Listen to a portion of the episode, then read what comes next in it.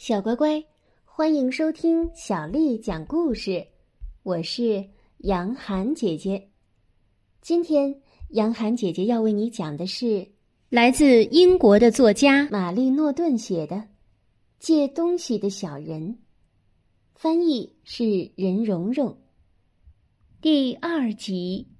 哦，请一定告诉我，谢谢你。试试看，把事情回想起来，从头讲起。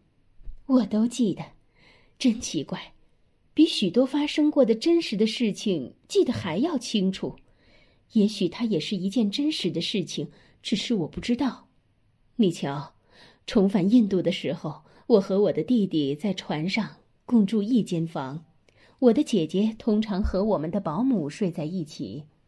在那几个极其炎热的夜里，我们老是睡不着。我的弟弟就会连几个钟头讲那个讲了又讲的老话题，把细节讲了一遍又一遍。比如说，我记得他讲过他们是怎么样的人，他们都做些什么事情，以及他们，他们到底是谁？是妈妈霍米利、爸爸波德和小阿利埃蒂。波德，对，连他们的名字也不大对头。他们自以为有了自己的名字，但和我们人类的名字大为两样，听着就知道他们也是借来的。连亨德利里舅舅和埃格尔蒂娜的名字也是如此，他们所有的一切都是借来的，根本没有一样像样的东西是他们自己的，一样也没有。除此之外，我弟弟说他们非常的敏感和自负，自以为拥有整个世界。你这是什么意思？哦，他们认为人类只是创造出来干脏活的，做他们的巨人奴隶，至少在他们之间是这么说的。不过我弟弟说，他认为他们在地底下都担惊受怕。我弟弟想，正因为他们担惊受怕，所以长得那么小，而且他们一代比一代小，也越来越隐蔽。古时候，在英国的一些地区，我们的祖先似乎还公开提起过这些小人。嗯，是的，我知道。而现在，依我想，如果他们还存在，你就只能在乡间的一些幽静偏僻的旧屋子里找到他们。在这些旧屋子里，他们一直过着刻板的生活，而这种刻板的生活正是他们的保护伞。因为他们最要紧的是知道哪些房间有人用，什么时候用。任何地方只要有随随便便的人和没人管的孩子，或者养着什么动物，他们就住不长了。索菲姑婆的旧屋自然是很理想的一种，虽然他们中还是有人不会满意，觉得有点冷又太空。我们这位姑婆呀。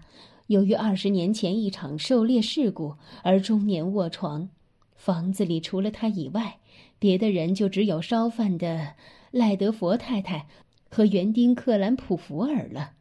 难得还会有个女仆什么的。我弟弟生风湿热以后到那里休息，也长期卧床。在他到那里的起先几个礼拜，那些借东西的小人并不知道他来了。当时我记得他睡在一间旧的儿童卧室里，外间是教室。当时这间教室堆满了乱七八糟的破旧东西，比如说奇怪的皮箱，哦，还有哦，还有什么来着？哦，对了，还有坏了的缝纫机、写字台、裁缝用的假人、桌子、几把椅子，还有一架没用的自动钢琴。因为玩这个自动钢琴的孩子，也就是索菲姑婆的孩子们，他们都长大成人，离开了家。卧室的门对着这间教室，我弟弟当时躺在他的床上，能够看到教室壁炉上挂着的滑铁卢大战油画，角落里的一个玻璃门柜子，柜子里的钩子上和货架子上摆着一些古色古香的茶具，特别的精致。他可以一直看到点着灯的过道通往楼梯口。每天天黑下来的时候，他看见德赖佛太太出现在楼梯口，就会感觉到宽慰。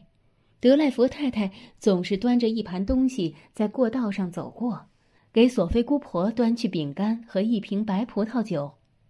德莱佛太太下楼前，又总是在过道上停一下，把煤气灯选小，让它只发出一点暗淡的蓝光，紧接着它就消失不见了。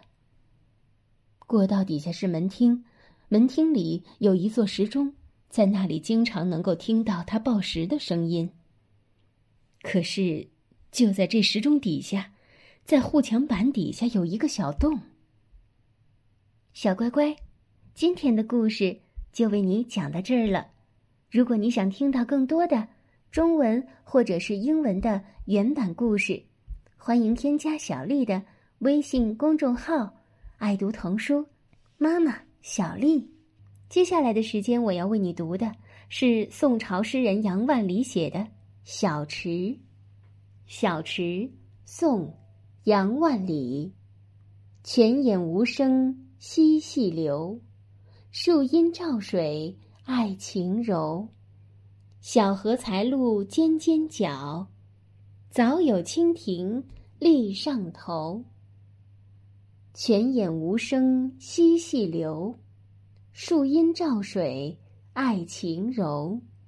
小荷才露尖尖角，早有蜻蜓立上头。泉眼无声惜细流。树阴照水爱晴柔，小荷才露尖尖角，早有蜻蜓立上头。小乖乖，晚安。